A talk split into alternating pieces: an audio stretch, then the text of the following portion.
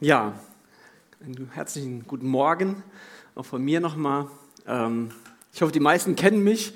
Manfred hat so ja, mit Vor- und Nachnamen vorgestellt, aber viele kennen mich ja vielleicht auch noch nicht. Deswegen, ja, Hermann Bär, mein Name, verheiratet, drei Kinder. Das zweite ist, war auch gerade hier, wird auch eingeschult. Das ist schon auch, sieht man, wie schnell die Zeit vergeht. An den Kindern irgendwie rast die Zeit. Da geht das zweite schon in die Schule. Ja, ähm, ich dachte zum Anfang, äh, möchte ich gerne noch kurz mit uns beten und ja, um Heiligen Geist um Leitung bitten. Vater im Himmel, ich danke dir einfach für die Kinder nochmal und segne du sie und segne uns auch jetzt, Herr, dass wir ja, offene Herzen haben, offene Ohren und ja, schenk du die Worte, die, die du sagen möchtest. Nimm weg, was dich hindert, auch an mir und dass du reden kannst. Wir bitten dich, dass dein Wort wirklich ja, lebendig wird in unseren Herzen. Amen. Ja, ähm, Micha bat mich, ob ich heute die Vertretung machen kann. Und ähm, ähm, die hatten nochmal einen Urlaub an die Jugendfreizeit dran. Ich sage an sich gerne, aber ähm, bitte, dass ich mir kein Thema aussuchen muss. Das dauert ja auch etwas. Sagte, nee, du kannst gerne Matthäus weitermachen. Sage ich, auch super. Und war sehr dankbar in der Vorbereitung, weil es ja, mich auch beschenkt hat, einfach wieder neu äh, aus der Bibel mehr zu entdecken. Man ist da immer auch selbst auch beschenkt. Und so dürfen wir heute weitermachen. Und ähm, dachte aber, vielleicht machen wir einen kurzen Rückblick. Es waren ja zwei, drei Predigten her oder mehr, wo wir Matthäus gemacht haben, dass wir am Anfang vielleicht mal ganz kurzen Rückblick kriegen, um so ein bisschen den Kontext zu kriegen. Manche von euch, wie wir auch, meine Frau, ich gucken ja vielleicht schon mal ab und zu mal eine Serie und da gibt es immer so, was, äh, äh, was war passiert oder zuletzt bei so und so. So würde ich heute sagen, zuletzt bei Matthäus. Ähm, in Kapitel 13 hatte Jesus viele Gleichnisse vom Reich Gottes gepredigt und hat in manchen Übersetzungen da auch schon immer erwähnt, es geht in den Gleichnis um das Reich der Himmel. Ich denke, er hat gesehen und wusste genau, dass er auch bei den Jüngern, aber natürlich bei den anderen immer wieder die Erwartung war, naja, Messias, der baut jetzt hier unser Reich auf. Also wie früher beim König David, wir sind, wir sind stark. Wir, Israel wird wieder mächtig. Und Jesus hat immer wieder deutlich gemacht, nein, es geht um das Reich der Himmel, das Reich Gottes. Und er hat ihn immer wieder bildlich erläutert, um was es da ging. Und am Schluss fragt er sie, habt ihr verstanden? Finde ich ganz interessant, dass er das nochmal wirklich fragt, wie in der Schule auch. Die Lehrer schon mal fragen, Kinder, habt ihr das verstanden, was ich euch sagen wollte? Und die Jünger bejahen das. Er möchte also sicher gehen, dass sie es verinnerlicht haben. Jesus kennt die Jünger und kennt auch uns. Wir brauchen immer wieder Wiederholung. Und ja, wir werden auch sehen, auch sie haben in dem, was wir heute lesen, doch noch nicht alles so wirklich verstanden, obwohl sie schon so viel erlebt haben mit ihm. Es sind ja schon schließlich 13 Kapitel, die wir von Jesus gehört haben, die er mit den Jüngern unterwegs ist. Und im Gegensatz zu den Jüngern, die gesagt haben, ja, wir haben verstanden, ging es dann den Leuten in der Gegend von Nazareth, wo Jesus dann hingegangen ist. Das war ja seine Heimat. Die haben das Evangelium eher abgelehnt und haben auch, wie es da steht, Anstoß an Jesus genommen und an seinen Worten. Sie haben Jesus nicht als Sohn Gottes Messias gesehen, sondern eher, ja, das ist doch der Zimmermann hier, der Handwerker vom Dorf, hier von Nazareth. Jetzt hoffe ich, dass ihr nicht das gleich mit mir macht und sagt, naja, es ist ja nur der Hermann der vom Breitscheid, vom Dorf ähm, dass ihr da vielleicht ein bisschen barmherziger heute mit mir seid als mit Jesus, aber das ist die Erfahrung, die er auch macht, zu sagen, ja, äh, im eigenen Land gilt der Prophet nichts.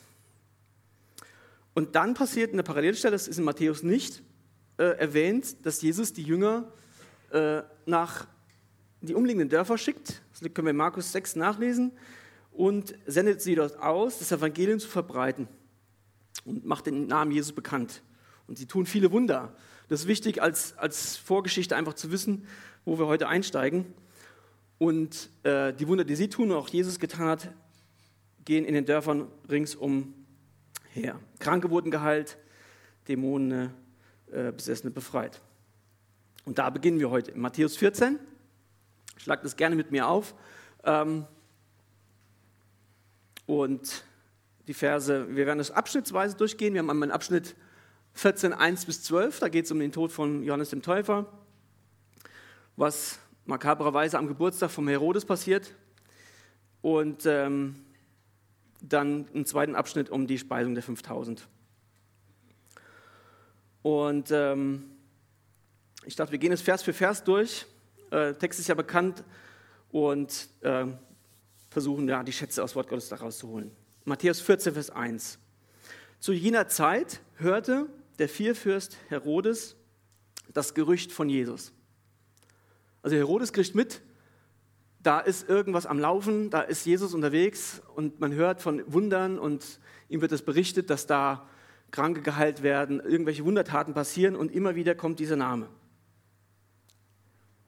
Die damaligen Nachrichten oder wir würden heute sagen, gucken Tagesthemen, so eine kleine, ein kleines Hobby von, von mir, meine Frau ärgert das immer, aber das ist, ich brauche das abends manchmal nochmal Tagesthemen. Und ähm, ja, damals ging das über Mund-zu-Mund-Propaganda. Und die Gerüchteküche kochte da und es kam zu Herodes. Herodes wird öfter in der Bibel erwähnt und ich glaube, es ist gut, dass wir nochmal schauen, um welchen Herodes wieder, äh, mit wem wir das da zu tun haben, weil der Name wird äh, öfter erwähnt. Es kommt auch von der Bedeutung her. Und äh, ich habe auch mal ein Bild mitgebracht von Herodes. Das ist nämlich, der bekam später erst, ähm, in Urschrift Neues Testament wird er eigentlich ohne den Beinamen, bekam den so später als Kennzeichen, Markenzeichen, Herodes Antipas. Und dieser Herodes Antipas äh, ist geboren circa 25 oder 23 vor Christus, so genau ist es nicht äh, äh, datiert, und ist in Rom geboren und war äh, Sohn vom Herodes des Großen.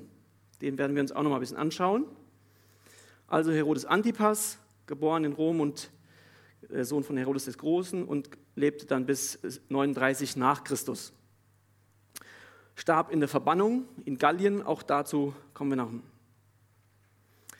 Der Name Herodes bedeutet so viel wie Heroenspross, also Sohn des oder als Spross des Herodes. Und dann passt auch die weibliche Form Herodias, die uns auch in der Geschichte begegnen wird. Und Antipas bedeutet eigentlich ist es eine Kurzform von äh, Antipater, was so viel bedeutet wie anstelle des Vaters oder Vertreter oder auch Ebenbild des Vaters.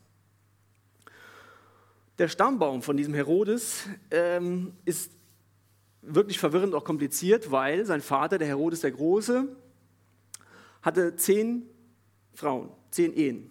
Das ist jetzt ganz dünnes Eis, worauf ich mich begebe, aber ich habe mit einer genug. Also das ähm, habe ich bewusst nicht erwähnt, dass das Thema vorkommen wird, aber, aber er war mit zehn Frauen verheiratet und ihr könnt euch vorstellen, und bei der Vorbereitung war das auch so, dass es entsprechend mit diesen Problemen mit sich kam. Ob das die Thronfolge war und der Streit untereinander, Eifersüchteleien, weil er natürlich doch auch eine liebste Frau hatte, wie es bei David ja auch so war.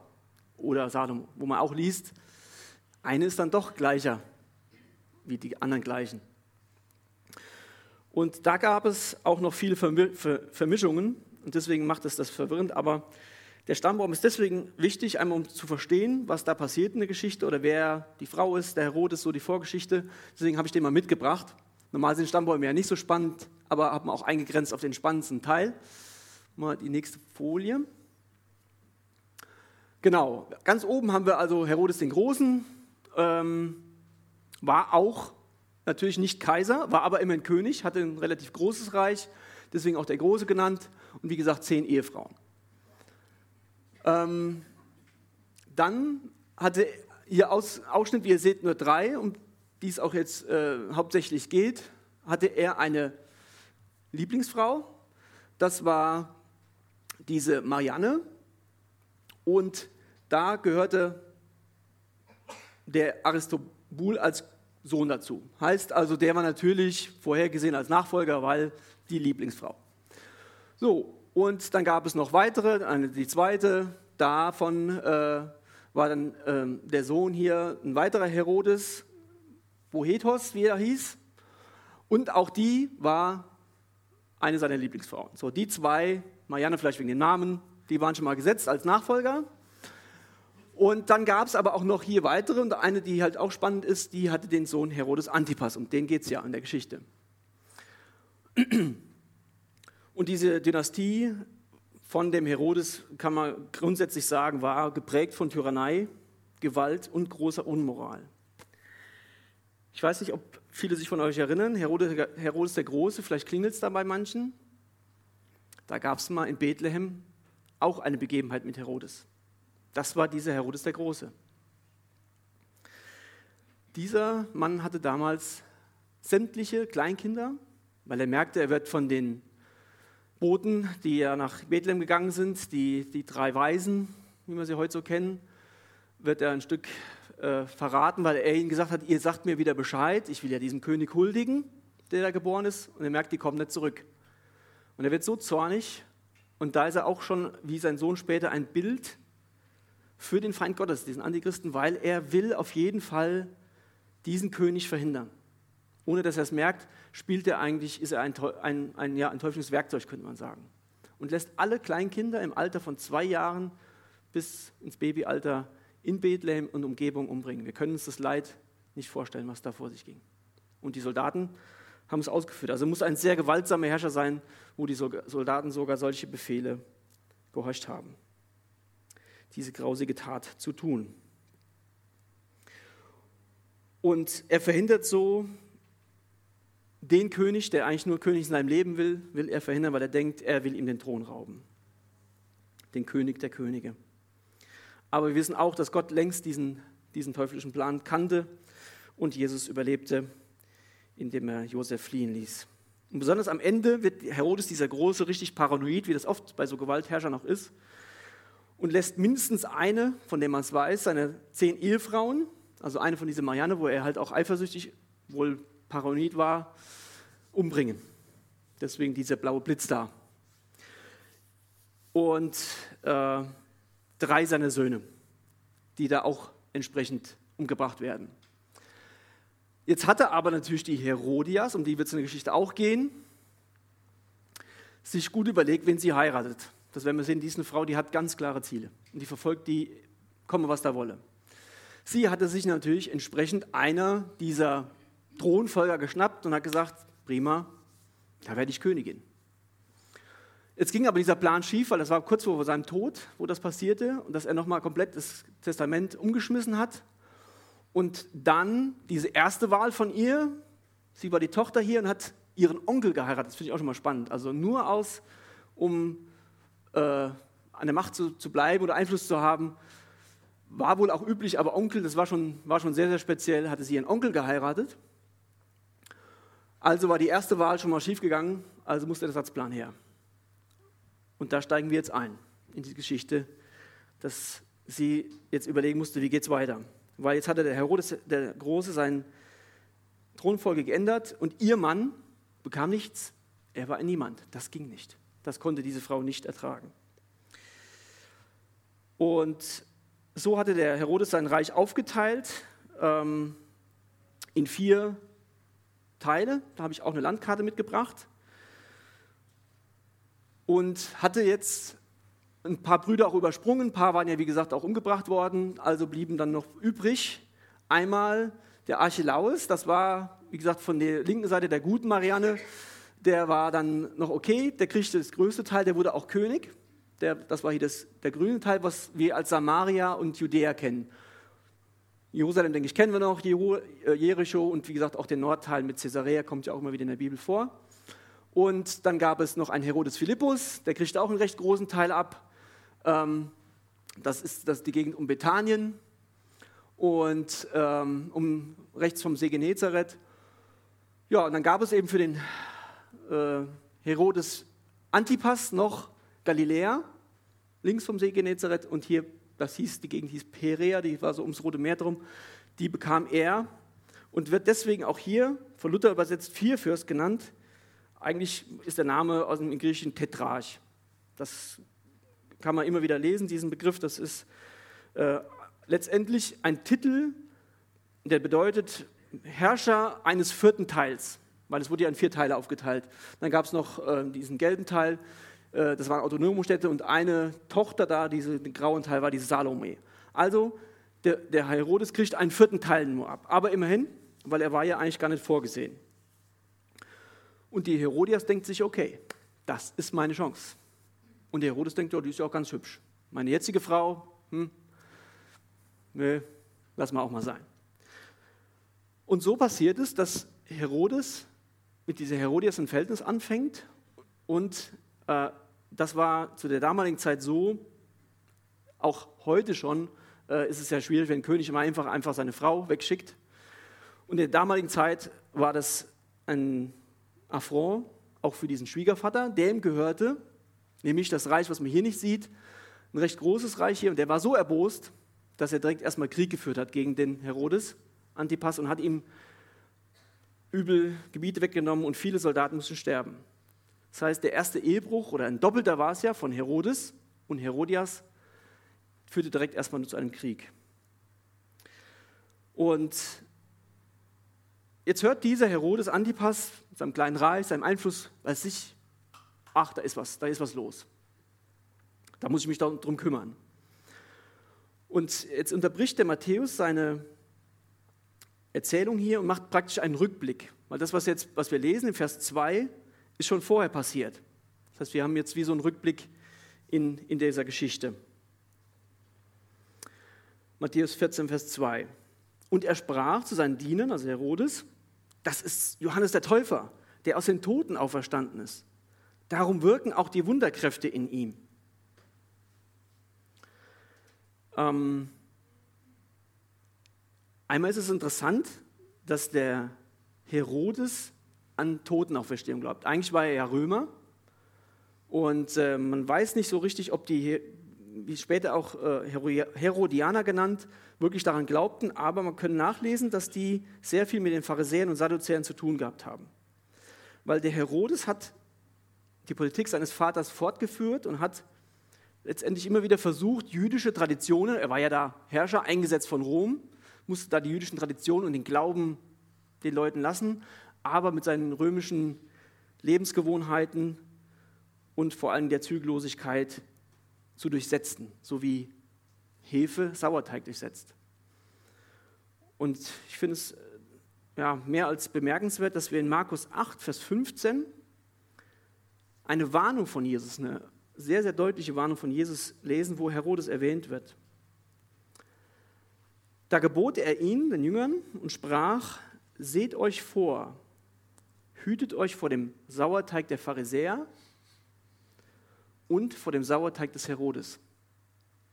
Die Pharisäer haben so das Religiöse den Leuten aufgesetzt, was aber letztendlich nicht dazu geführt hat, dass sie den Messias erkannt haben, dass sie Gott nachgegangen sind, sondern nur das Gebote einhalten. Tod, tote Religion. Und der Sauerteig des Herodes, das war das zu vermischen mit dem Genuss und der Unmoral dieser Welt. Wo Jesus vorwarnt und sagt, hütet euch vor dem Sauerteig der Pharisäer und dem Sauerteig des Herodes.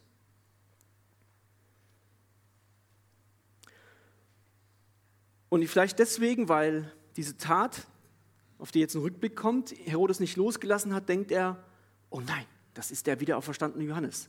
Ich kann mir vorstellen, der wird Albträume gehabt haben oder irgendwas wird ihn sofort dahin gebracht haben zu sagen, nee, das ist nicht Jesus, von dem die erzählen, sondern das ist eigentlich der Johannes, der ist wieder auferstanden. Also ein König, der, wie man merkt, auch langsam in die paranoide Gedankenwelt abdriftet, obwohl er gar nicht gläubig ist und an Wunder glaubt oder an Auferstehung.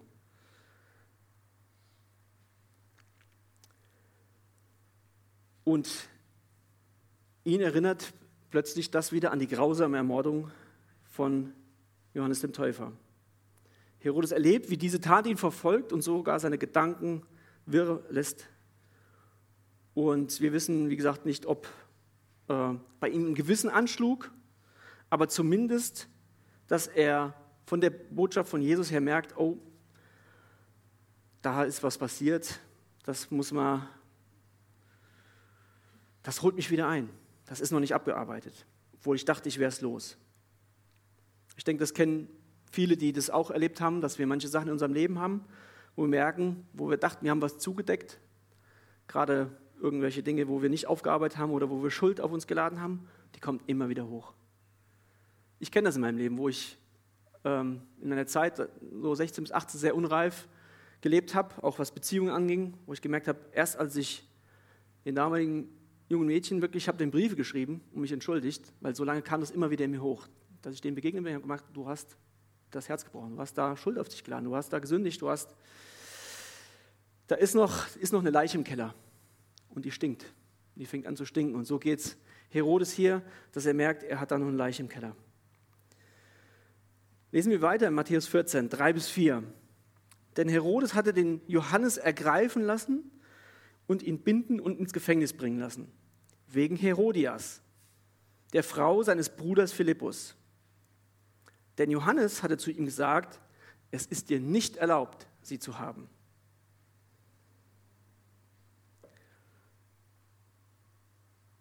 Das ist diese Unterbrechung, wo jetzt Matthäus nochmal einen Rückblick hält und sagt, ah, das war passiert.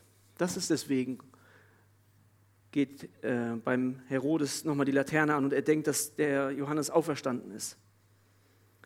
Herodias wollte er unbedingt haben und Johannes, der Teufel, war auferstanden und hat gesagt, du als König hast auch nicht das Recht. Das, was ihr tut, ist gegen den Willen Gottes und hat öffentlich wohl auch mehrfach ganz klar dagegen gesprochen, dass diese Ehe eingegangen wird. Ich denke, wir können, ohne da zu viel reinzulegen, die Geschichte einen guten Vergleich zu einem anderen König ziehen. So ging es mir. Da gab es auch einen König, wo ein Prophet hingegangen ist und hat gesagt, das, was du getan hast, das war Ehebruch und das war Mord.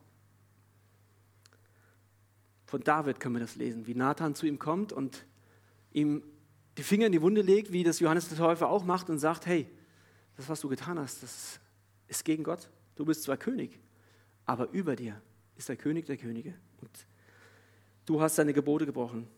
Wir können lesen, wie David Buße tut. Der Psalm, der Bußpsalm ist ganz bekannt, ähm, wo David am Boden zerstört ist und sagt, Herr, ich habe gegen dich und gegen, gegen deine Gebote gesündigt. Und er, er tut Buße und trotzdem muss er die Konsequenzen tragen, aber Gott lässt ihm sein Königreich. David bekannte seine Schuld, beugte sich vor Gott und Gott schenkt wieder Gnade. Nicht so Herodes.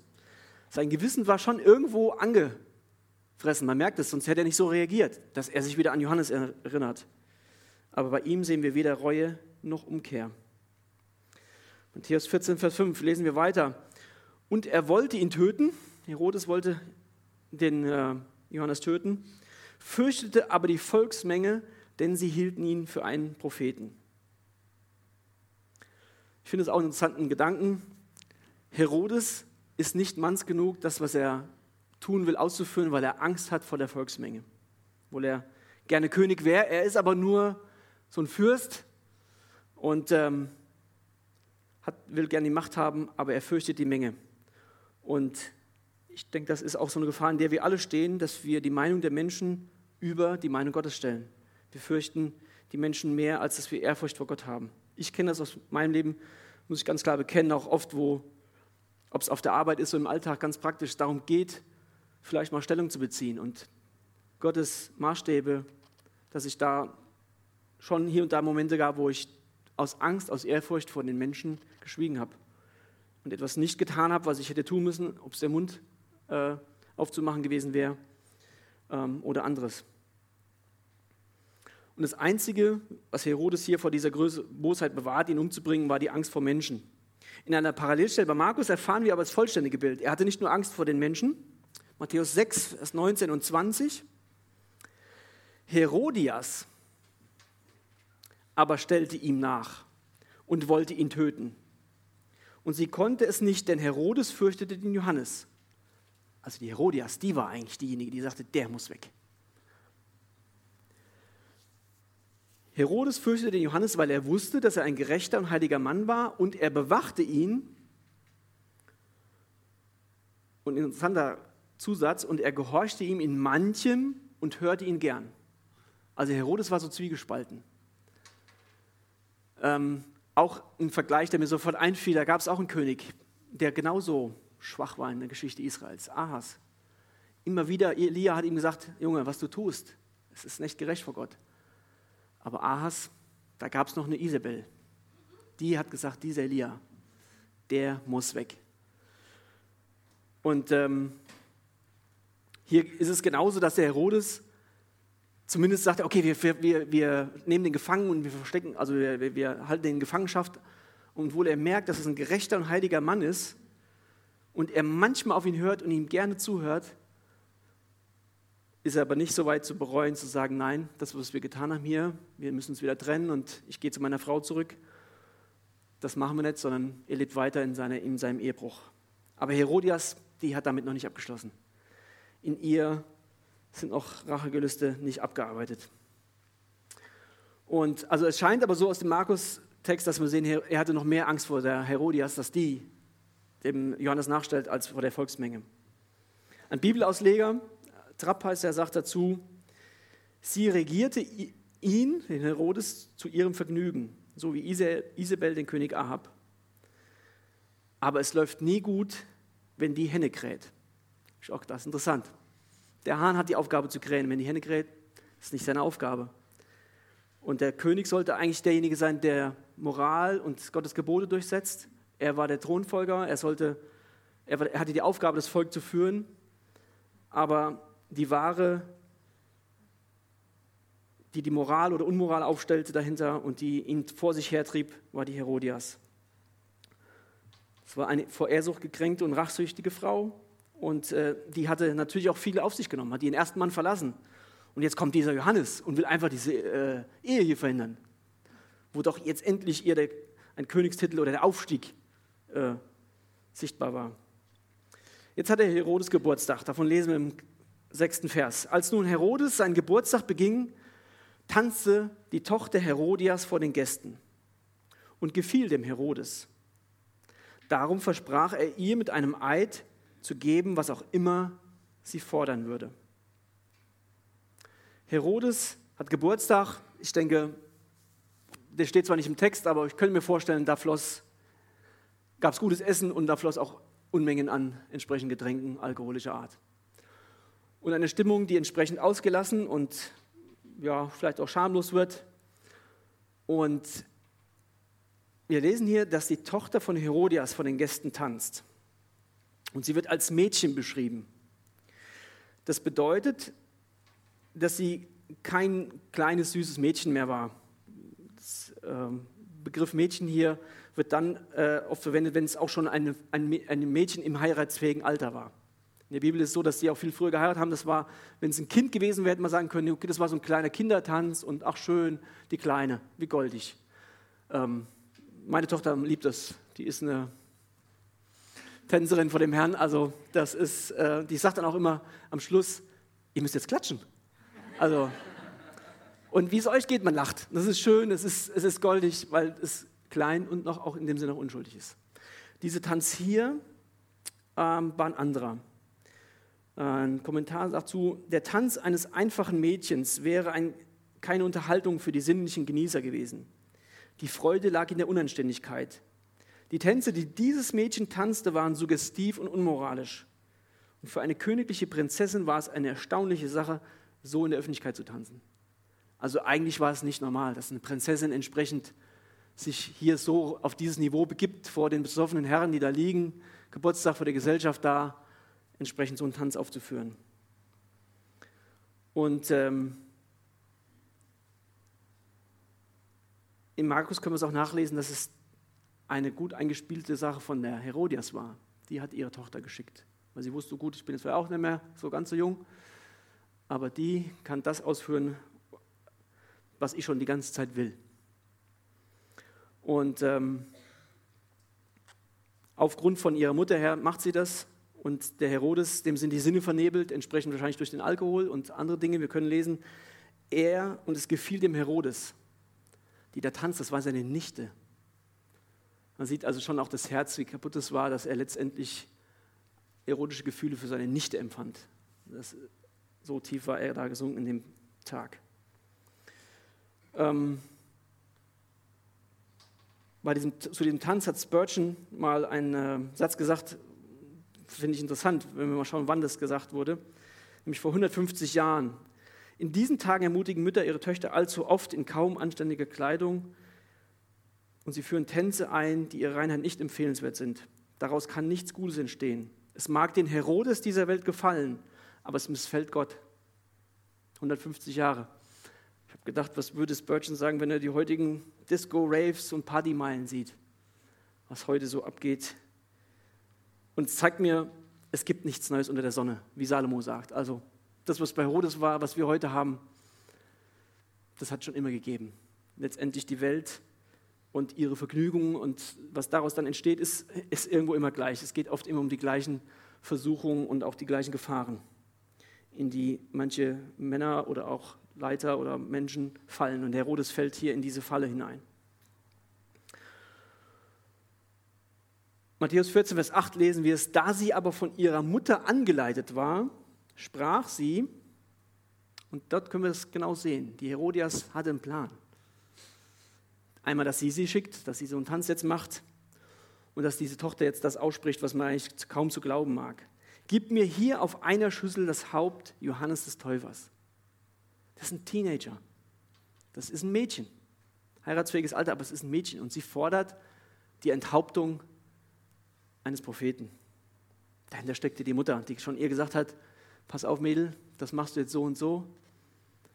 Und dann, wenn es soweit ist, sagst du, gib mir die, den Haupt des Johannes auf einer Schüssel. Die grausige Anfrage von Herodias zeigt, dass diese Mutter das schon seit langer Zeit geplant hatte. Sie kannte ihren Mann und die Situation und die wusste, auf welche Weise sie das bekommen kann, was sie wollte. Und ich denke, sie war auch schlau genug, dass sie es sofort verlangt, dass es noch auf dieser Feier passiert. Jetzt. Weil wenn der Herodes vielleicht wieder zu nüchtern wird oder wieder, zu Besinnung kommt, wird er merken, ey, das kann ich nicht machen. Ich kann doch hier nicht den Propheten, der wir gefangen, ist doch, der ist schon im Gefängnis, warum sollen wir den noch hier enthaupten? Das ist doch Wahnsinn. Aber sie weiß genau, das müssen wir jetzt schnell durchführen. Es darf keine Zeit mehr für Reue geben. Und wenn es nicht unter diesem Einfluss von Wein und der momentanen Befriedigung durch diesen Tanz passiert, dann passiert es vielleicht nie. Sie missbraucht sogar ihre Tochter für ihre schändlichen Zwecke. Das ist nochmal die Schuld, die sie auch auf sich lädt. Und dann lesen wir, was, wie der Herodes reagiert, obwohl er angetrunken und ins, ja, rührseliger Laune ist und sagt, du kannst alles kriegen, selbst wenn es die Hälfte vom Königreich ist. Und dann fordert sie das. Und da steht in Vers 9, Matthäus 14, 9, und der König wurde betrübt, weil er merkt, hm, das ist, was jetzt hier passiert, das kann doch nicht wahr sein, das ist doch nicht gut. Er wurde betrübt. Doch um des Eides willen und derer, die mit ihm zu Tisch saßen, befahl er es zu geben. Da haben wir sie wieder.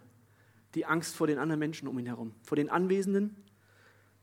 Und dass er jetzt hier einen Schwur gegeben hat und den kann er doch nicht brechen. Er, der die Ehe gebrochen hat, dem war sonst nicht wirklich wichtig, Gebote einzuhalten. Aber die Angst vor dem Menschen ist so groß, dass er auf diese Forderung eingeht und Johannes tatsächlich enthaupten lässt. Er befahl, es zu geben. Er hatte Angst, gegen die Anwesenden vielleicht anzukämpfen, die gesagt haben, hey, du hast es ja jetzt geschworen. Oder vielleicht seine Frau, die da aus dem Hinterhalt kommt und sagt, du hast doch gerade gesagt, du kannst alles haben, Mädchen. Er hat Angst, sein Gesicht zu verlieren.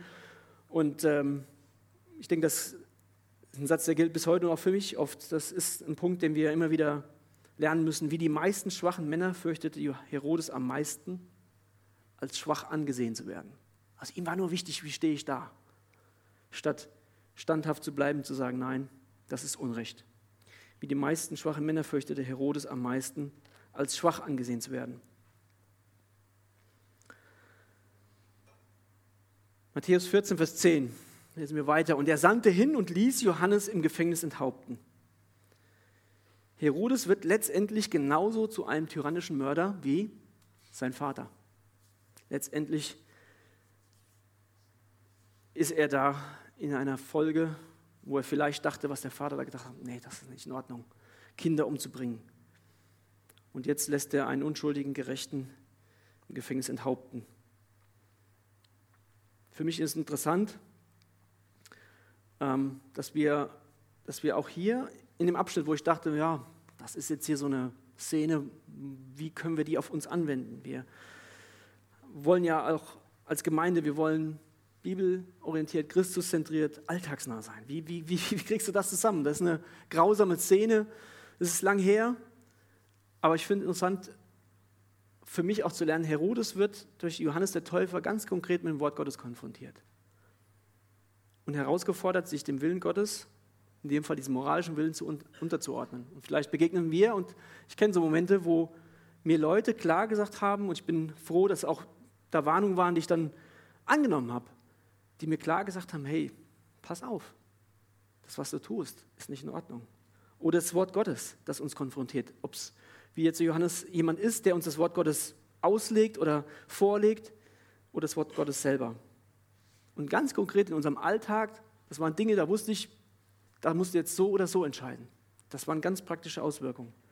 Und so können wir es auch sehen. Wir stehen auch in dieser Herausforderung und wir haben eine viel größere, denn Jesus hat den Maßstab so viel höher gelegt. Wenn wir es über Ehebruch lesen und Fluchen, Reden und andere Dinge, was Jesus gesagt hat, dann wissen wir, naja, so oft den Herodes runtergucken brauchen wir gar nicht. Sondern wir haben das auch, dass wir immer wieder im Alltag herausgefordert sind, Gottes Wort in meinem Denken, in meinem Reden, in meinem Handeln auf mich wirken zu lassen, seine Maßstäbe immer wieder neu, immer wieder sagen, ja, so will ich eben, so soll es sein, weil es gut und gerecht ist. Wir brauchen da auch immer wieder den Geist Gottes, der uns, uns lenkt. Und Jesus, der in unserem Zentrum ist, aus eigener Kraft werden wir es nicht schaffen. Herodes hatte die deutliche Warnung hier abgelehnt und ist in einen Abwärtsstrudel geraten, aus dem er auch nicht mehr rauskam. Ich glaube, der hatte nicht die Absicht am Anfang, haben wir auch gelesen, es betrübte ihn, er hat ihn beschützt. Aber er ist in einen Abwärtsstrudel geraten, wo er nicht mehr rauskam. Und das ist oft so etwas, wie die Sünde bei uns wirkt, dass zu einer Notlüge kommt die nächste, um die zuzudecken, und dann kommt die nächste Geschichte, und da sind wir ganz schnell auch in einem Abwärtsstrudel, ähm, auf vielleicht einer anderen Ebene wie jetzt bei Herodes, aber auch da der uns runterzieht. Und da brauchen wir immer wieder die Beziehung zu Jesus, zu Christus und den Heiligen Geist, der uns, den uns wirkt, weil aus eigener Kraft werden wir nicht Gottes Maßstäbe einhalten. Herodes war hier auch letztendlich hilflos. Er hat gemerkt, hier, das Ding hat seinen Lauf genommen, das Spiel, und ähm, ich habe jetzt hier einen Eid ausgesprochen, jetzt muss ich ihn einhalten. Was sollen die Leute sagen? Und schon ist es passiert. Und Johannes wird hier, begegnet hier am Schicksal, was, denke ich, erstmal natürlich grausam ist, wo wir denken, Jesus, du warst doch da, du hättest es auch eingreifen können, du wusstest, dass er gefangen war. Die Jünger von Johannes waren sogar vorher mal zu ihm gekommen und haben ihm berichtet. Könnte man auch sagen, Jesus, konntest du das denn nicht verhindern? Dass dieser Johannes, das war doch der große Prophet. Ähm, aber Jesus kennt und weiß, dass dieses Schicksal uns droht in dieser Welt, das sagt er uns auch voraus und hat es auch seinen Jüngern gesagt. Vier Kapitel vorher, in Matthäus 10, vor unserer Geschichte hier, sagt er in den Versen 20 bis 22, Matthäus 10, 20 und 22. Es wird aber ein Bruder dem anderen zum Tod ausliefern, ein Vater sein Kind, und Kinder werden sich gegen Eltern erheben und werden sie töten helfen. Und ihr werdet von jedermann gehasst um meines Namens willen. Wer aber ausharrt bis zum Ende, der wird gerettet werden. Jesus hat seine Jünger und uns vorgewarnt, ihr werdet nicht geliebt werden. Ihr werdet gehasst werden, um meines Namens willen. Und das ist jetzt das, was der Johannes erlebt. Als Schicksal können wir nachlesen in Matthäus 14, 11, zurück in unserem Text. Und sein Haupt wurde in eine Schüssel gebracht und dem Mädchen gegeben. Das ist das Ende von Johannes. Den größten Propheten. Grausam, aber das war wie Gott es geplant hatte. Und was da in, der, in dem Vers auch so deutlich wird, dass ich kann mir das kaum vorstellen, die werden wahrscheinlich irgendwie den auf, auf ein Tablett gelegt haben, irgendwie dann da reingetragen haben. Also muss ein grausamer Anblick gewesen sein, mitten in dieser Feier da, die so lustig und Geburtstagsfeier. Auf einmal wird da so ein blut, blutender Kopf reingebracht. Das muss grausam gewesen sein. Und ich denke selbst, dass die, das Mädchen, der Name wird erst später historisch erwähnt, diese Salome, wird vielleicht Brutalität gewohnt sein in diesem Hause Herodias oder von Herodes, aber das war schon ekelerregend. Die Herodias scheint am Ziel ihrer Pläne zu sein und vielleicht hatte sie eben Vergnügen daran, diesen Kopf anzusehen und diesen Mund, der immer wieder ihre Ehebruch angeprangert hatte, der jetzt stillschweigt, der sie nicht mehr anklagen kann. Vielleicht hoffte sie, dass sie befreit und glücklich war irgendwie von dieser Rache. Ich wage nein, weil wir können in der Geschichte nachlesen. ähm, nicht in der Bibel, aber in den historischen äh, Schriften, dass sie der Antreiber war, dass der Herodes Antipas doch endlich seine Königsrechte in Rom einfordert und hat ihn dazu angetrieben. Und wurde aber abgelehnt und ist interessant ist, ein anderer Cousin hat intrigiert, der Agrippa, von dem lesen wir dann bei Paulus, Herodes Agrippa. Und ähm, der Kaiser nimmt ihn alles weg, schickt ihn in die Verbannung. Und man äh, weiß es nicht genau, aber es gibt äh, Schriften, die sagen, dass Herodes und seine Frau selbst Selbstmord begangen haben. Das ist ihr Ende. Und im Psalm finde ich eine, wunderbar, dass wir oft lesen, dass der Psalmist sagt, Gott, warum lässt du das alles zu? Warum lässt du die Gottlosen scheinbar solche Dinge tun und schaust weg und es äh, irgendwie, wir sind hilflos und du lässt sie einfach gewähren. Aber es ist oft nur kurzfristig. So wie die Herodias dachte, dass sie gewonnen hat. Ähm, oder der Herodes dachte, jetzt ist, ist das Kapitel äh, Johannes der Täufer erledigt und auch Jesus. Psalm 37 können wir lesen, ich sah einen Gottlosen, der war gewalttätig und breitete sich aus wie ein grüner, tiefwurzelnder Baum. Aber als man wieder vorbeiging, da war er nicht mehr. Ich suchte ihn, doch er war nicht mehr zu finden. Aus Gottes Sicht, der ewig ist, sind oft solche Gewaltherrscher oder Dinge, die passieren, sind so ein kleiner Moment.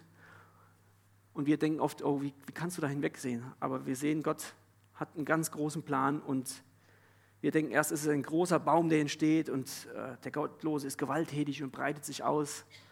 Und im nächsten Moment ist er schon wieder weg und er war nicht mehr gesehen. Und Herodes ist so für mich auch in der Predigtvorbereitung nochmal ein warnes Beispiel geworden. Ja, wirklich in der Begegnung mit Gottes Wort, ja, immer wieder die Ernsthaftigkeit zu sehen und auch Gottes Gebote und das Evangelium das uns zur Buß- und Aufkehr umruft. Der, der Herodes hatte immer wieder Gelegenheiten, ähm, wir gehen zum Abschluss noch zwei, drei Gelegenheiten durch, die nach dieser Geschichte kommen, wo er hätte umkehren können. Und er hat es immer, immer wieder verpasst. Er lehnte sich auf gegen den Willen Gottes. Er liebte die Lust nach Herodias mehr als die Ehrfurcht vor Gott, missbrauchte seine Macht, um die Stimme Gottes zum Schweigen zu bringen. Im Markus 6, beziehungsweise Markus 3, Vers 6, Entschuldigung, geht es weiter mit Herodes. Da können wir noch lesen, was ist sonst mit ihm passiert. Markus 3, Vers 6. Und die Pharisäer gingen zugleich hinaus und hielten Rat gegen ihn mit den Herodianern, wie sie ihn umbrächten. Die Pharisäer treffen sich mit den Gefolgsleuten von Herodes, wie sie Jesus umbringen können. Hier sehen wir wieder, Herodes, letztendlich kopiert er das, was sein Vater getan hat. Versucht, den Messias umzubringen, der die Kinder umbringen ließ. Und hier, wie können wir Jesus fangen, wie können wir ihn umbringen? Und macht gemeinsame Sachen mit den Pharisäern. Und im Lukas 13, Vers 32, ist ein nächster Hinweis, wo Herodes nochmal vorkommt, dieser Herodes Antipas, dass die Wut jetzt weitergeht Lukas 13, Vers 31 und 32.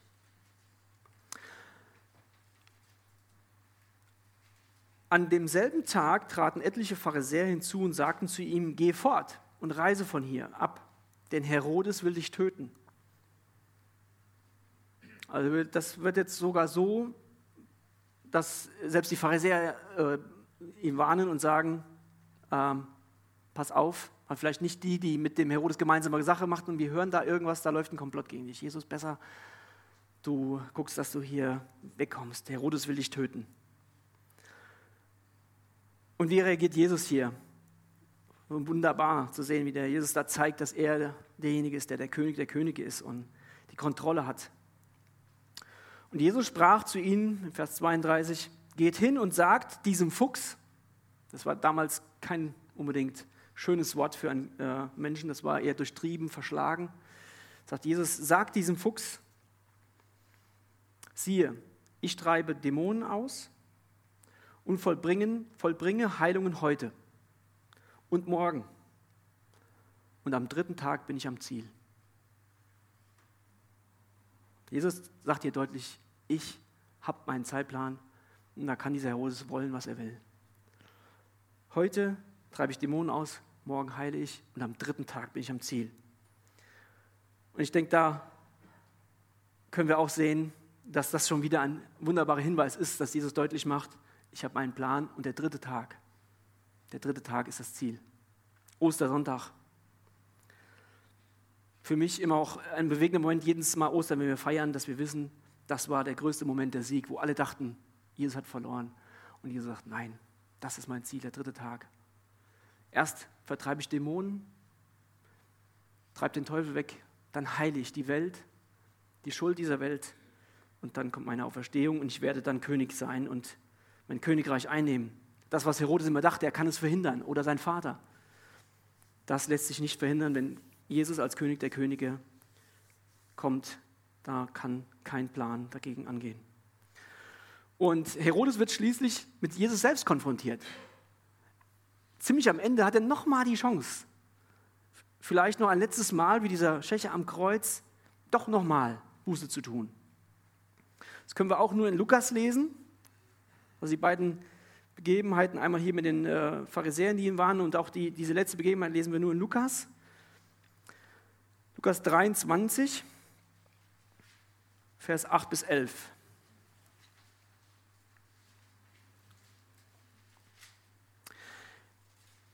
Herodes aber freute sich sehr, als er Jesus erblickte. Denn er hatte ihn schon längst gesehen, weil er äh, gern gesehen, weil er hätte ihn schon längst gern gesehen, weil er von ihm viel gehört hatte. Und er hoffte zu sehen, wie ein Zeichen von ihm vollbracht wurde. Und er legte ihm auch viele Fragen vor, aber Jesus gab ihm keine Antwort. Jesus gibt ihm keine Antwort mehr. Die obersten Priester aber und die Schriftgelehrten standen da und verklagten ihn heftig. Und Herodes behandelte ihn verächtlich und verspottete ihn. Samt seinen Kriegsleuten und schickte ihn, nachdem er ein Prachtgewand angelegen hatte, wieder zu Pilatus. Auch diese aller, allerletzte Chance auf Buße, wo Jesus ihm wortlos entgegensteht und sagt, entweder kennst du es jetzt oder dann rede ich auch nicht mehr.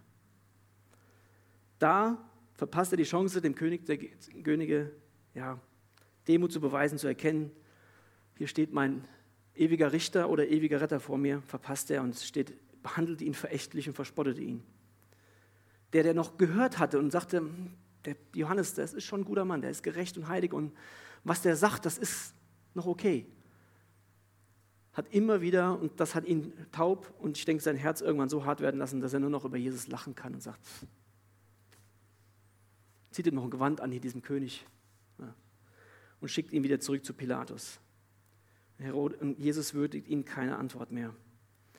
Und als letzten Abschluss lesen wir in der Bibel nur das Makabre, dass das Böse dann auch zusammenhält. Pilatus und Herodes waren nämlich eigentlich irgendwie verfeindet, kann man sich vorstellen. Herodes war ja, wollte gern mehr Einfluss. Pilatus hatte entsprechend von Rom, war er der Statthalter. Die schlossen Freundschaft an diesem Tag. Zuvor waren sie einander Feind gewesen. Anscheinend war der Herodes froh, Mensch, der hat mich eingebunden hier, ich bin wichtig. Der Pilatus hat an mich gedacht. Und so wird er Freund mit dem Pilatus.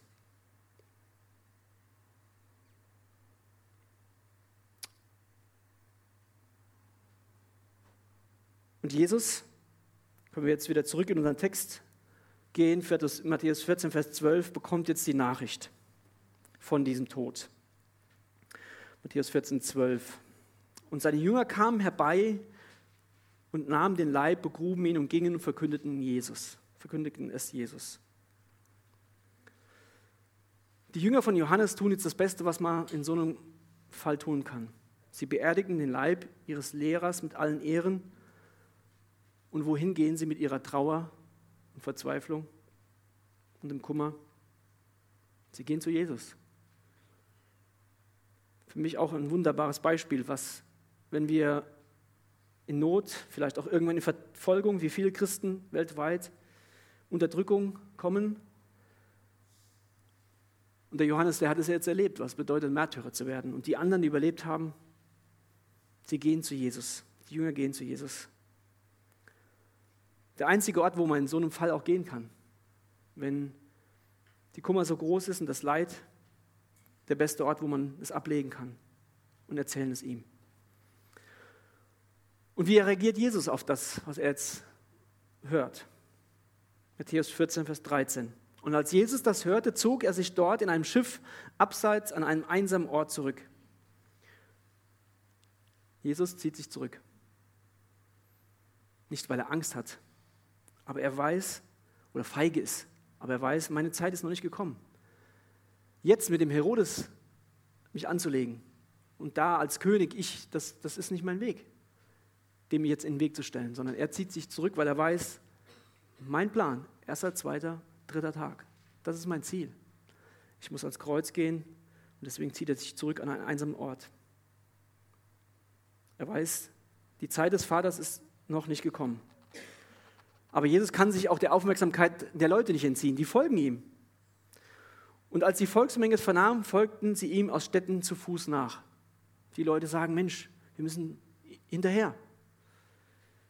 Jesus konnte sich der Aufmerksamkeit von Herodes entziehen und der potenziellen Gewalt, aber nicht die Menschen. Die haben ihn geliebt. Die Führer haben ihn abgelehnt, religiösen wie auch politischen. Aber die einfachen Leute, die wollten Jesus sehen. Und als Jesus nun ausstieg, Matthäus 14, Vers 14, als Jesus ausstieg, sah er eine große Menge und erbarmte sich über sie und heilte ihre Kranken.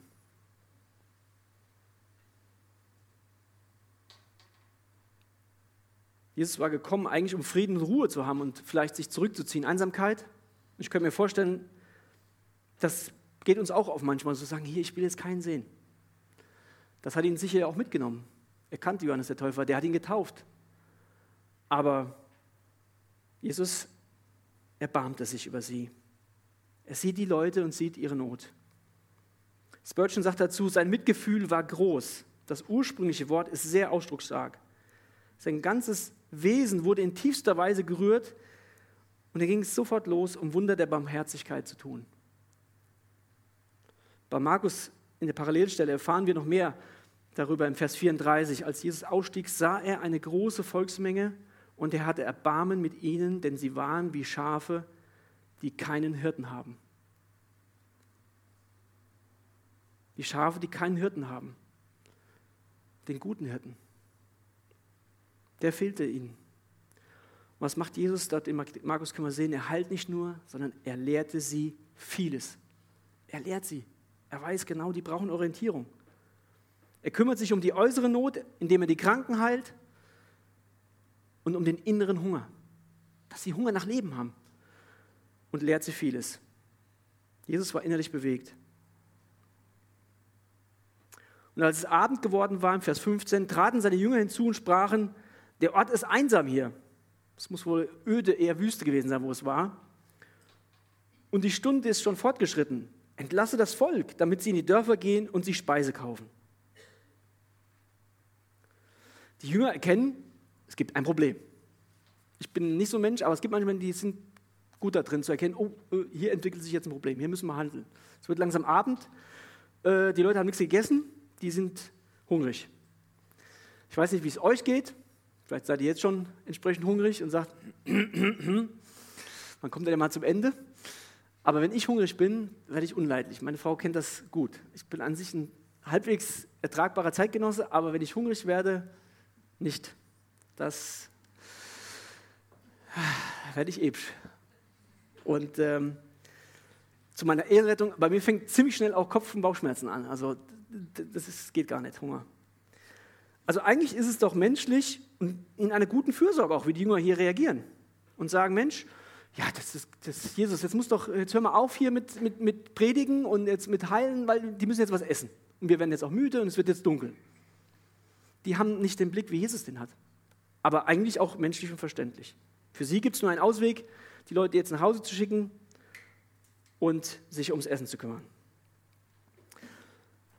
Ich fand einen interessanten Gedanken, weil erstmal dachte ich auch so, bei der Vorbereitung sagt ein Bibelkommentator, langsam, wenn sie sich an das Wunder von Kana erinnert hätten, hätten die doch denken müssen, warte mal, ja, Jesus, kein Problem, da gab es keinen Wein mehr, macht er Wasser aus Wein, äh, macht er Wein aus Wasser.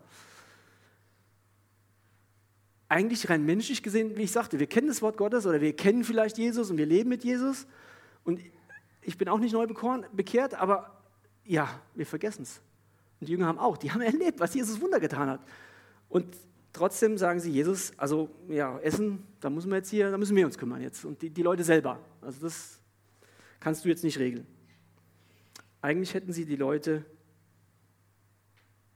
nicht wegschicken sollen. Vers 16 lesen wir, Jesus sprach zu ihnen, sie haben es nicht nötig wegzugehen. Gebt ihr ihnen zu essen.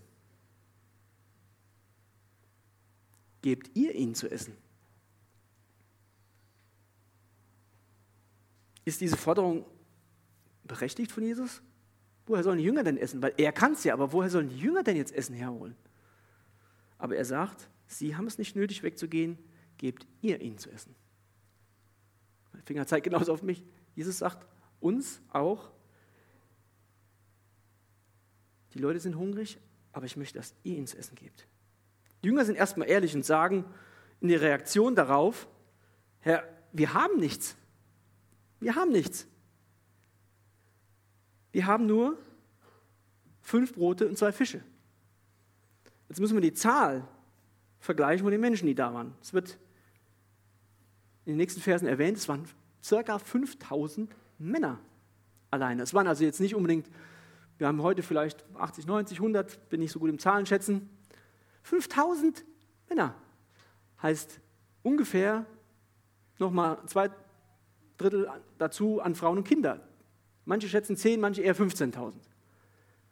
Ähm, ich weiß nicht, wie groß eure größte Feier war. Also, das ist viel Essen. Das ist sehr viel Essen und sehr viel Trinken. Und zwei Brote und äh, fünf Brote und zwei Fische, das wird nicht reichen. Deswegen ist die Aussage von den Jüngern erstmal ehrlich, sagen, wir haben nichts. Wir haben noch nichts. Das, das kann doch nicht reichen. In Anbetracht der 5000 Leute da, beziehungsweise eher 15.000. Nüchtern gesehen haben sie recht. Und ich denke, es ist auch richtig, dass wir nüchtern sein müssen und uns nicht überschätzen, unsere eigenen Kräfte. Und irgendwie, ja, wir sollen auch unseren Verstand einsetzen. Das machen die Jünger auch. Und wir haben auch eine Fähigkeit zu logischem Denken. Äh, bei mir im Beruf oder so ist es schon mal gefordert, logisch zu denken. Und das sollen wir nicht über Bord werfen. Es ist gut. Aber Gott sagt uns und mir auch immer wieder, er weist uns darauf hin, dass Glaube Mauern überwinden kann. Glaube kann Mauern überwinden. Und äh, John Darby sagt dazu, beachten wir, dass der Herr hier bei seinen zwölf Jüngern die Fähigkeit erwartet. Er sagt, die müssen nicht zurückgehen. Gebt ihnen doch zu essen. Also ist schon ein gewisser Anspruch. Wie Darby sagt, er erwartet die Fähigkeit und er hat ihnen auch die Werkzeuge gegeben zur Ausübung seiner Segens- und Machttaten. Er hatte sich vorher in die Dörfer geschickt. Die hatten erlebt, dass Jesus durch sie Wunder tun kann. Also die waren jetzt nicht komplett unvorbereitet, wo man sagt, Jesus, das ist schon ein bisschen harter Tobak, was du jetzt von mir forderst. Wenn du zu mir sagst, Hermann, jetzt mach du doch. Wo so viele Leute und so viel Not ist. Nein, Jesus hatte ihnen gezeigt, dass er Wunder tun kann, aber er hatte sogar auch durch sie Wunder getan. Die waren in den Dörfern gewesen und haben geheilt in seinem Namen. Finde ich ein wichtiger Gedanke, dass wir es im Hintergrund haben. Jesus bereitet immer auch vor. Und er erwartet es hier indem er seiner eigenen Macht gemäß die Segnung des Reiches Gottes durch sie weitergeben will. Das erwartet er von ihnen und sagt, gebt ihnen zu essen. Und David sagt weiter, es handelt sich hier um die Segnung des Reiches des Herrn, nicht um die eigenen Fähigkeiten und die Jünger sind nur Verwalter. Das fordert er von ihnen. Ich denke, die Menschen, Leute sind heute auch hungrig und suchen nach Leben. Und Jesus sagt auch zu uns, gebt ihr ihn. Er sucht Arbeiter in seine Ernte. Er will uns einbauen. Er hätte das Wunder auch ohne die Jünger tun können. Kein Zweifel, oder? Ist hier jemand, der jetzt sagt, nein, Jesus brauchte die Jünger? Nein. Aber er sagt, ich mach's nicht ohne euch. Ich mach's nicht ohne euch. Ich denke ganz oft, Jesus, besser wäre es wirklich, wenn du alles ohne uns machen würdest. Du kannst es doch besser. Aber er macht's nicht. Er sagt, gebt ihr ihn. Er will uns einbauen in seine Ernte. Im 1. Korinther 1, Vers 27, ein ganz wichtigen Vers, wenn ihr euch den behaltet vor der Predigt, das wäre mir das Wichtigste. Jesus, 1. Korinther 1, Vers 27, Jesus hat das Schwache auserwählt. Er hat das Schwache auserwählt, weil er sich in dem Schwachen in dieser Welt verherrlichen will. Er hat nicht das Starke erwählt.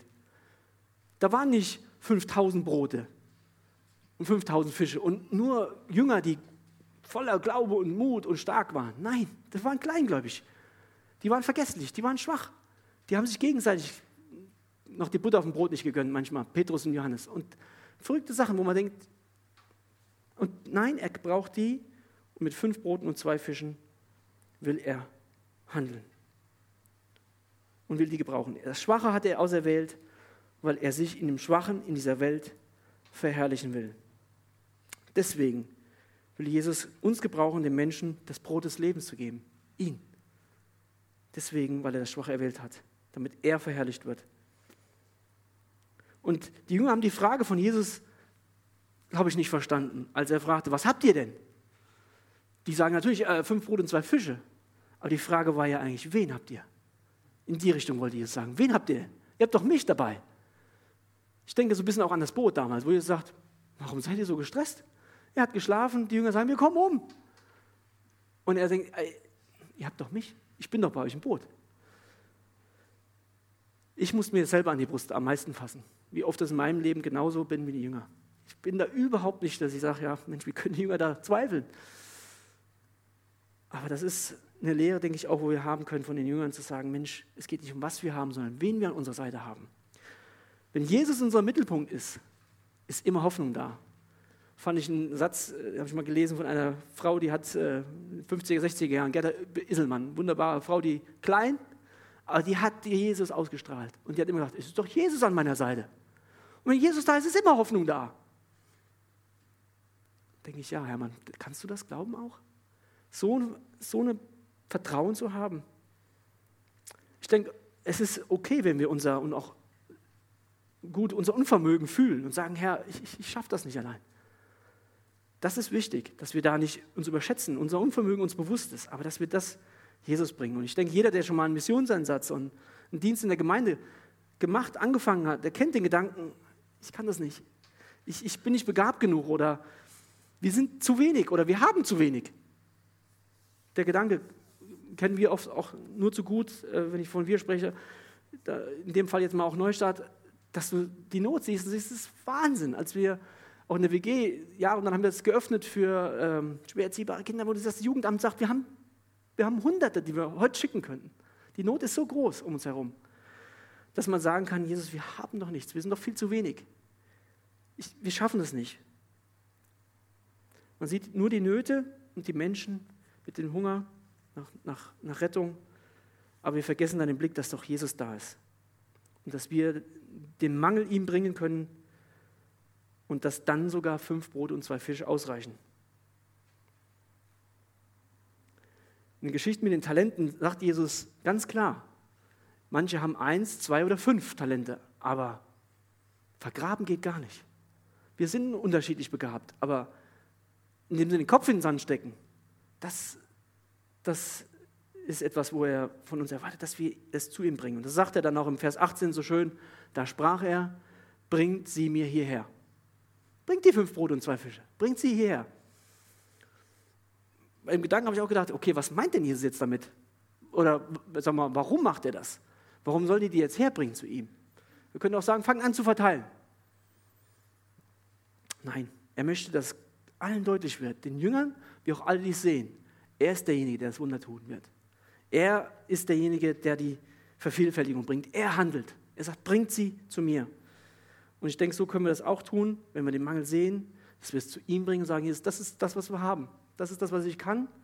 Und jetzt musst du. Jetzt musst du. Und Jesus sagt, ja, bring es hier. Bring es mir. Matthäus 14, 19 geht es weiter. Er befahl der Volksmenge, sich im Gras zu lagern. Doch setzt euch erstmal hin. Ähm, könnte man jetzt denken, gut, unwichtig. Aber Markus, das ist mal ganz interessant, da können wir lesen, dass er sagt, und er befahl ihnen, sich alle in Gruppen zu lagern. Und sie setzen sich gruppenweise zu 100 und zu 50. Eigentlich eine kleine Randbemerkung. Da denkt man, oh, warum steht das da drin? Aber ich denke, da ist immer, auch in kleinen Details in der Bibel, alles wichtig. Jesus sagt hier, das soll jetzt hier nicht im Chaos ausbrechen, die Verteilung hier. Die haben Hunger, und ich weiß nicht, wenn ihr das schon mal kennt, wenn man Kinder, hungrige Meute hat, aber jetzt stellt euch vor, 5000 Männer, dann noch Kinder und Frauen. Was das ein Wahnsinn gewesen wäre. Wenn jetzt alle die Hunger haben, wo ihr sagt, wer will zuerst? Und alle rennen dahin. Jesus sagt, nein, setzt euch erstmal hin. Man sieht, Gott ist ein Gott auch der Ordnung. Da ist wieder Verstand einsetzen, da sagt er hier, die Verteilung, das muss jetzt ein bisschen geordnet laufen, alle in Gruppen hinsetzen, dann wird ausgeteilt. Und dann macht er, denke ich, in diesem Fall das Entscheidende, was wir oft vergessen, er dankt Gott. Er sagt, Vater, ich danke dir jetzt. Für das, was wir haben, für das wenige, Gott, und du machst jetzt.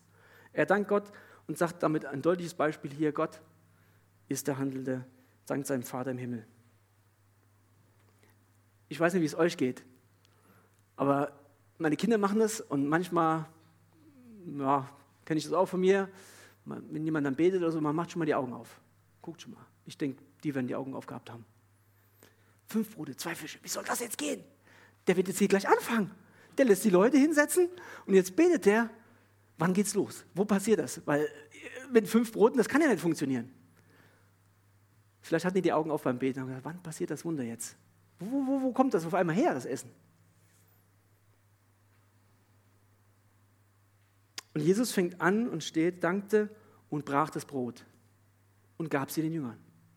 Er bricht das Brot und gibt dem Jüngern. Vielleicht hat er angefangen, hier Petrus, da Johannes, bricht und bricht und bricht und es hört dann auf. Er gibt immer weiter. Das, was er abbricht, ist wieder gleich groß, immer gleich groß. Ich glaube, die werden wahrscheinlich so mit offenen Augen so gestanden haben, während er immer gibt und gibt und gibt. Und sagt, es gibt doch keinen, hört nicht auf. Und so ist es bei Jesus, denke ich, wenn er am Wirken ist, dass man manchmal erlebt, ja, Jesus gibt in Hülle und ähm, die Jünger, denke ich, waren vielleicht auch beschämt, weil sie gemerkt haben, ja, da tut er es wieder. Und wir lesen, alle werden satt und sie hoben auf, was an Brocken übrig war. Und wieder ein kleines Detail. Wie viel war übrig? Wie viele Körbe?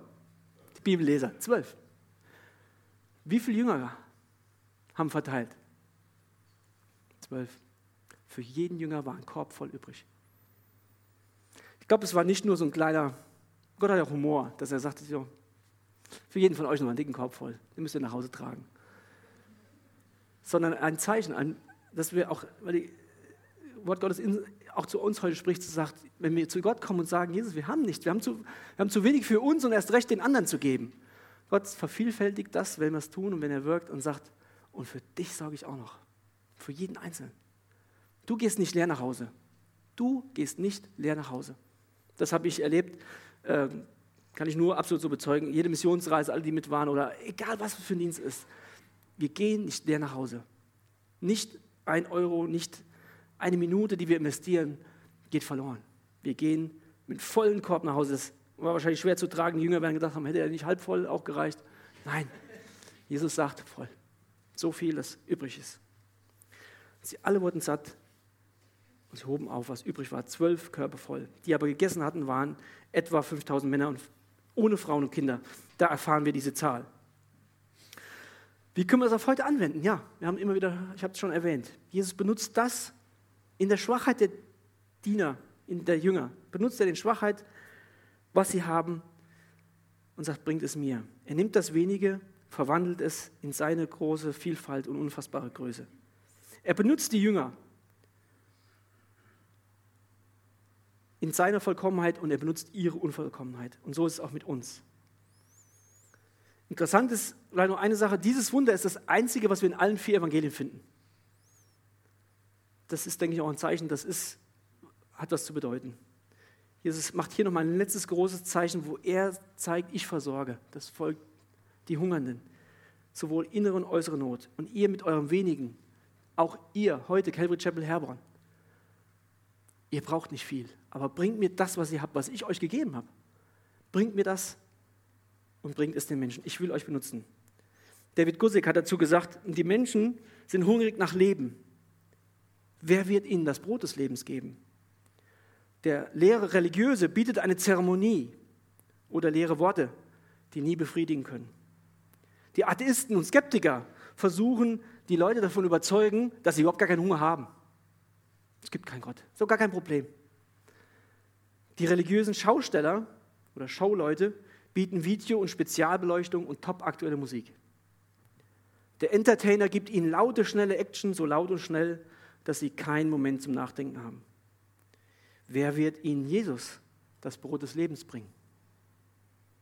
Es ist heute noch der gleiche Hunger, den die Menschen haben und die gleiche große Volksmenge, die Jesus sieht, wo er großes Erbarmen hat, wo er sieht, das sind Schafe ohne Hirten, ohne guten Hirten. Mein Arbeitskollege, mein Nachbar, in meiner Familie, wo es auch ist. Die innere Not, die Sünde, die Schuld, Jesus sieht die und er will sie lehren, er will sie zur Rettung und zur Heilung bringen. Aber auch die äußere Not, manchmal ist da Krankheit und Hunger.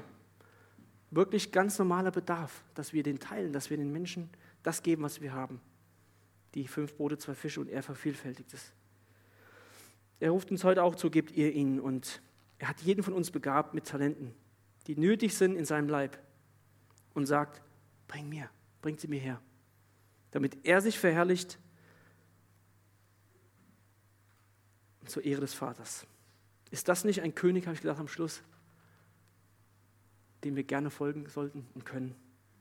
Ich denke schon. Ich möchte noch mit uns beten. Bitte auf, steht dazu auf.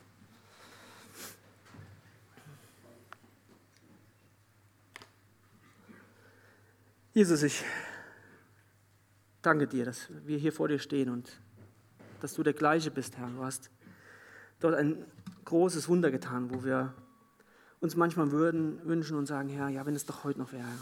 Aber du bist der gleiche und es war eine einmalige Sache und doch können wir so viel daraus mitnehmen, dass du aus dem wenigen, was wir in den Händen halten, viel macht, wenn wir es zu dir bringen und dass du es vervielfältigst, dass du dich verherrlichst, weil du die Not der Menschen siehst, Herr.